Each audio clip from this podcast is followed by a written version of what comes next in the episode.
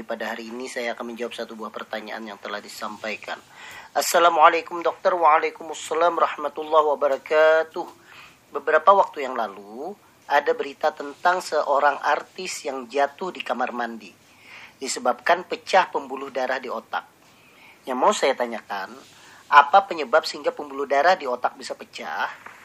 Yang kedua, adakah gejala awal yang dirasakan sebelum hal tersebut terjadi? Misalnya pusing atau sakit kepala berat dan berapa lama jarak waktunya? Yang ketiga, tindakan antisipasi apa yang dilakukan bila merasakan gejala tersebut? Kemudian yang keempat, pemeriksaan medis apa yang harus dilakukan untuk memastikan gejala tersebut? Dan yang kelima, makanan apa yang harus dilakukan untuk mengurangi risiko pecahnya pembuluh darah otak? Mohon penjelasannya dok, atas jawabannya saya ucapkan terima kasih dari Bapak Arif Rahman. Baik Bapak Arif Rahman, terima kasih banyak atas pertanyaannya tentang pecahnya pembuluh darah di otak. Sebenarnya memang menurut saya yang lebih kompeten untuk menjawab hal tersebut atau menjawab pertanyaan ini adalah dokter saraf dan dokter bedah saraf. Namun saya akan menjelaskan sesuai dengan kompetensi saya sebagai seorang dokter yang akan menjelaskan secara umum yang namanya pecahnya pembuluh darah. Jadi pembuluh darah itu secara umum terbagi menjadi tiga. Yang pertama adalah pembuluh darah nadi atau kita menyebutnya dengan arteri. Dia membawa darah dari jantung kepada seluruh organ yang ada di dalam tubuh. Kemudian yang kedua adalah pembuluh balik atau kita menyebutnya dengan vena. Dia fungsinya adalah membawa aliran darah yang berasal dari jaringan dan organ menuju ke jantung. Dan yang ketiga adalah kapiler. Kapiler ini adalah pertemuan antara pembuluh darah nadi atau arteri tadi dengan pembuluh darah balik atau vena tadi. Nah, pecahnya pembuluh darah di otak itu berkaitan dengan pembuluh nadi atau arteri. Jadi bukan vena ataupun bukan kapiler. Nah, artinya ketika pembuluh darah itu pecah, maka aliran darah dari jantung yang harusnya sampai ke otak itu menjadi tidak sampai suplainya tersebut. Di mana kita ketahui bersama bahwa darah yang dibawa dari jantung menuju ke otak itu membawa dua komponen yang paling utama. Yang pertama adalah oksigen, di mana tentunya oksigen itu dipakai untuk metabolisme jaringan dan sel agar terus dapat melakukan aktivitasnya setiap saat. Dan yang kedua adalah sari-sari makanan. Khusus di otak dia membawa glukosa atau gula darah yang mana tentunya juga dipakai untuk bahan bakar sel untuk dilakukan kegiatan metabolisme maupun kegiatan-kegiatan di otak lainnya seperti berpikir, kemudian perintah gerakan, eh, kemudian rangsang dan sebagainya. Nah, apa yang terjadi ketika pembuluh darah itu pecah? Yang terjadi adalah aliran darah menuju ke otak tertentu yang diperdarahinya tersebut menjadi tidak sampai sehingga otak tersebut menjadi kekurangan oksigen yang menyebabkan terjadinya kematian otak. Apa efeknya terjadinya kematian otak tersebut? Efeknya tersebut orang akan menjadi kehilangan kesadaran, itu yang paling utama. Kalau dalam keadaan yang ringan, itu bisa terjadi kelemahan pada alat gerak, baik itu lengan maupun tungkai. Dan kalau seandainya perdarahannya itu di satu sisi, maka kelemahannya itu juga berada pada sisi yang lain. Nah, perdarahan tersebut juga menyebabkan volume otak menjadi meningkat. Kita ketahui bersama bahwa tengkorak kepala itu tidak bisa membesar atau tidak bisa mengembang. Sehingga ketika ada darah yang memenuhi area di dalam otak tersebut, maka volumenya akan meningkat. Volume yang meningkat ini akan menyebabkan otak tekanannya itu menjadi meningkat. Istilahnya dalam kedokteran disebut dengan peningkatan tekanan intrakranial.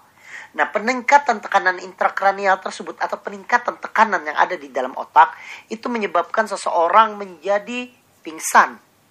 Menjadi pingsan, tidak sadar dan paling berbahaya adalah terjadinya kematian. Karena begitu dia tertekan otaknya tersebut fungsi-fungsi untuk mengontrol misalnya mengontrol irama jantung, mengontrol pernafasan dan lain sebagainya itu menjadi terganggu di mana kalau itu terganggu maka risikonya adalah terjadinya kematian karena terjadinya henti jantung ataupun henti nafas. Baik. Apa penyebab sehingga pembuluh darah di otak pecah? Itu pertanyaan yang pertama dari Bapak Arif Rahman. Pembuluh darah di otak itu pecah. Kita lihat yang penyebab yang pertama kemungkinan karena tekanannya yang meningkat. Karena tekanan yang meningkat itu menyebabkan elastisitas pembuluh darah yang awalnya itu bagus, kemudian dia tidak tahan lagi untuk menahan peningkatan tekanan darah sehingga elastisitasnya tidak tahan, tidak kuat lagi menahan tersebut sehingga pecah. Nah, pecahnya tersebutlah yang menyebabkan perdarahan di dalam otak. Karena tekanan darah yang tinggi. Sehingga ada orang tentunya harus berkala memeriksa tekanan. Tekanan darah normal berkisar antara 120 per 80 mm air raksa. Kalau lebih dari di atas 140 maka warning, perhatian, harus hati-hati dan harus segera berobat ke dokter untuk mencegah peningkatan tekanan darah tersebut. Itu tentunya yang paling utama. Kemudian yang kedua, bisa saja pecahnya itu karena terjadinya pembesaran daerah pembuluh darah di otak, pembesaran daerah tertentu. Kita menyebutnya dalam istilah kedokteran aneurisme. Jadi, misalnya kalau kita istilahkan di selang, selang yang biasa untuk kita pakai untuk menyiram tanaman, nah selangnya bagus, tiba-tiba di tempat tertentu ada yang kembung selangnya tersebut.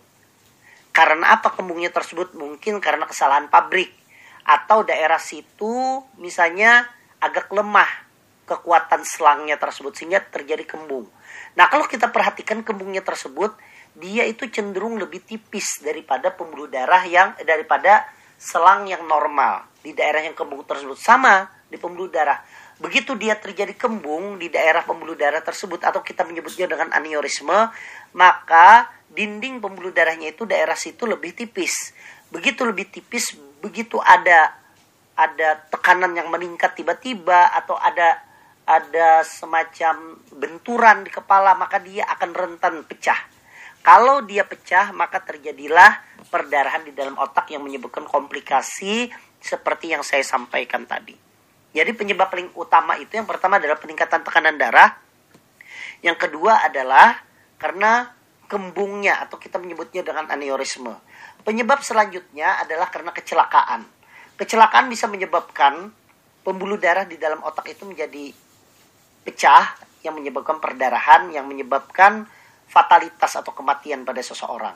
Namun pada kasus seperti yang diberitakan artis yang terjatuh pada saat dia di kamar mandi, maka tentunya itu bukan karena kecelakaan, bisa karena mungkin tekanan darah yang tinggi atau bisa karena aneurisme atau kembungnya dari pembuluh darah. Adakah gejala awal yang dirasakan sebelum hal ter tersebut terjadi, misalnya pusing atau sakit kepala berat, dan berapa lama jarak waktunya? Kalau dia itu perdarahannya mendadak, pecahnya itu mendadak di pembuluh darah yang utama, tidak ada gejala. Langsung sekonyong-konyong pecah, dia langsung pingsan. Karena e, waktunya itu sangat cepat. Tapi kalau seandainya memang ada terjadi perdarahan di pembuluh darah yang kecil, yang yang onsetnya itu lambat, maka mungkin saja dia akan merasakan nyeri kepala, mual muntah dan sebagainya. Tetapi memang kasus ini jarang karena pembuluh darah di otak itu cukup besar. Karena memang otak itu kalau kita bisa bilang itu rakus akan oksigen. Sehingga suplai dari darah ke otak itu harus cukup banyak. Nah, daripada itu makanya uh, gejalanya itu hampir dikatakan tidak ada dan tiba-tiba saja dia langsung jatuh. Kemudian yang ketiga, tindakan antisipasi apa yang dilakukan bila merasakan gejala tersebut. Kalau seandainya yang dirasakan itu gejala seperti pusing yang tiba-tiba, yang hebat, mual muntah, maka curiga saja bahwa itu adalah e, suatu proses intrakranial atau proses di dalam otak.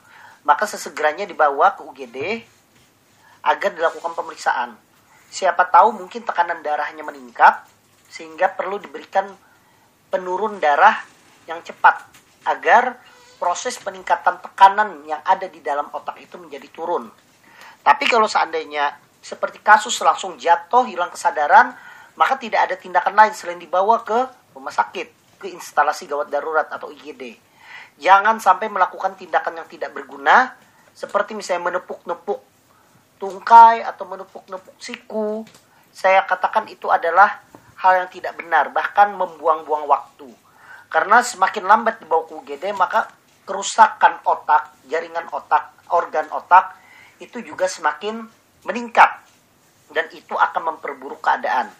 Apalagi ada contoh atau ada berita yang mengatakan dilukai ujung jari kakinya atau ujung jari tangannya. Maka saya katakan 100% itu adalah hoax atau itu adalah tidak betul. Pemeriksaan medis apa yang harus dilakukan untuk memastikan gejala tersebut?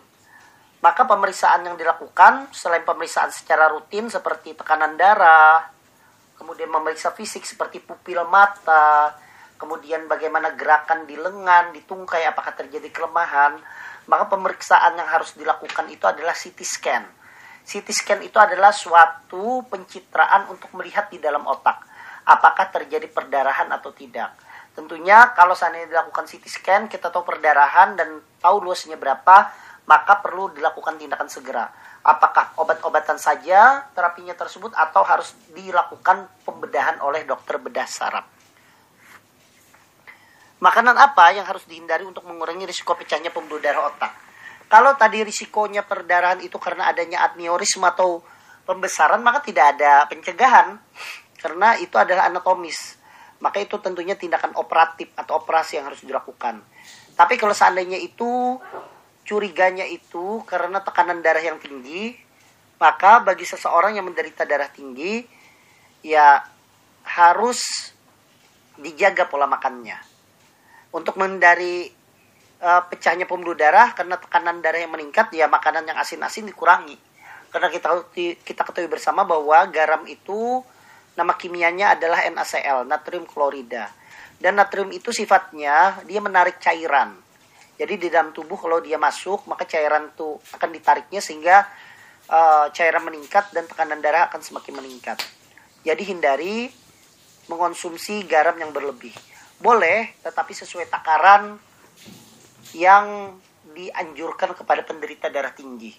Selebihnya maka jangan. Termasuk turunannya dari suatu zat yang mengandung natrium seperti misalnya vetsin atau nama lainnya adalah monosodium glutamat monosodium glutamat kita ketahui bersama bahwa sodium itu adalah natrium. Jadi itu juga bisa meningkatkan tekanan darah. Kemudian juga kalau gangguan pembuluh darah di otak, dia selain perdarahan juga bisa sumbatan. Nah sumbatan itu karena adanya plak. Nah plak itu sendiri disebabkan karena adanya masuknya lemak ke dalam pembuluh darah. Maka daripada itu tentunya selain mengonsumsi makanan yang rendah rendah garam, juga sebaiknya lemaknya dikontrol dan mengonsumsi makanan yang rendah lemak. Lebih baik makanan yang tinggi serat saja agar lebih sehat dan mengurangi kadar lemak yang ada di dalam tubuh. Demikian Bapak Arif Rahman atas uh, jawaban dari saya, penjelasan dari saya. Semoga itu bermanfaat dan bisa menjawab rasa keingintahuan dari Bapak Arif Rahman terhadap kasus yang memang terjadi pada artis dan kita doakan semoga artis tersebut diberikan kesembuhan oleh Allah Subhanahu wa taala dan bisa beraktivitas lagi seperti biasa. Dan kita semua yang ada di sini diberikan kesehatan selalu oleh Allah Subhanahu wa taala. Assalamualaikum warahmatullahi wabarakatuh.